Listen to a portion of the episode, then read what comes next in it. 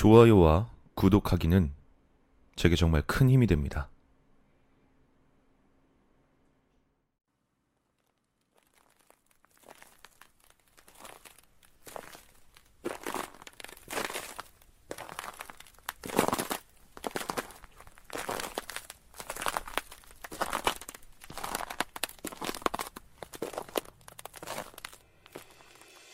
우랄 산맥.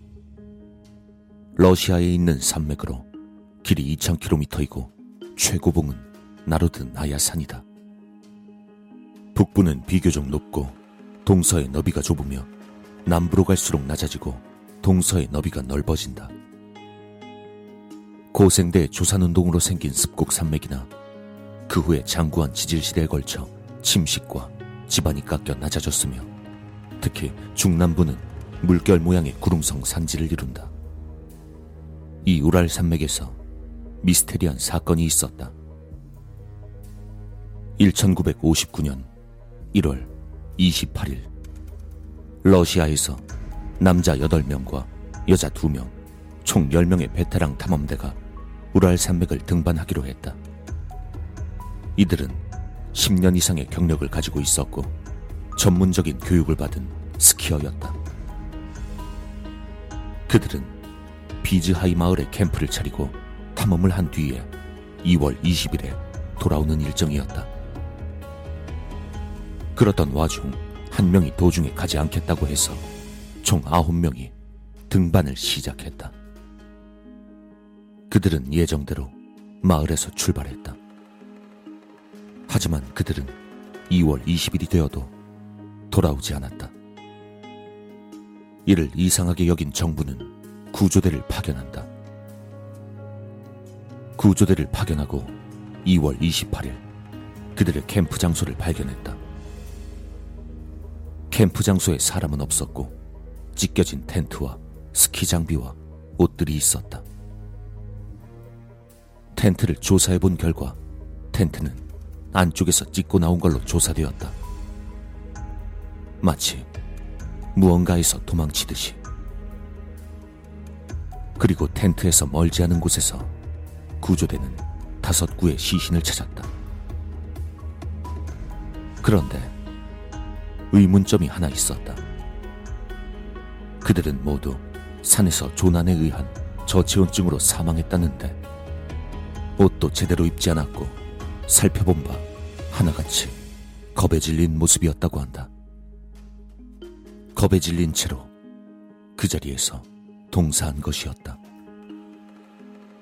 베테랑이었던 이들이 옷도 입지 않은 채 추운 밖에 나가면 죽는다는 걸 알고도 허겁지겁 뛰쳐나갔다는 것은 상황이 그만큼 긴박했었다는 걸로 추측할 수 있다. 무엇을 봤길래 왜 그들은 옷도 제대로 입지 못한 채 어디론가 도망을 갔던 걸까? 특히 처음 발견됐던 시체 다섯 구 외에 나머지 네 명은 두 달 뒤에 발견되었는데 이들의 시신은 끔찍하게 손상되어 있었다. 네명중세 명의 시신은 어떤 커다란 물리적 충격에 의해 사망해 있었다. 첫 번째 사람은 머리가 으깨져 있었다. 그리고 두 번째 사람은 가슴뼈가 완전히 박살나 있었다.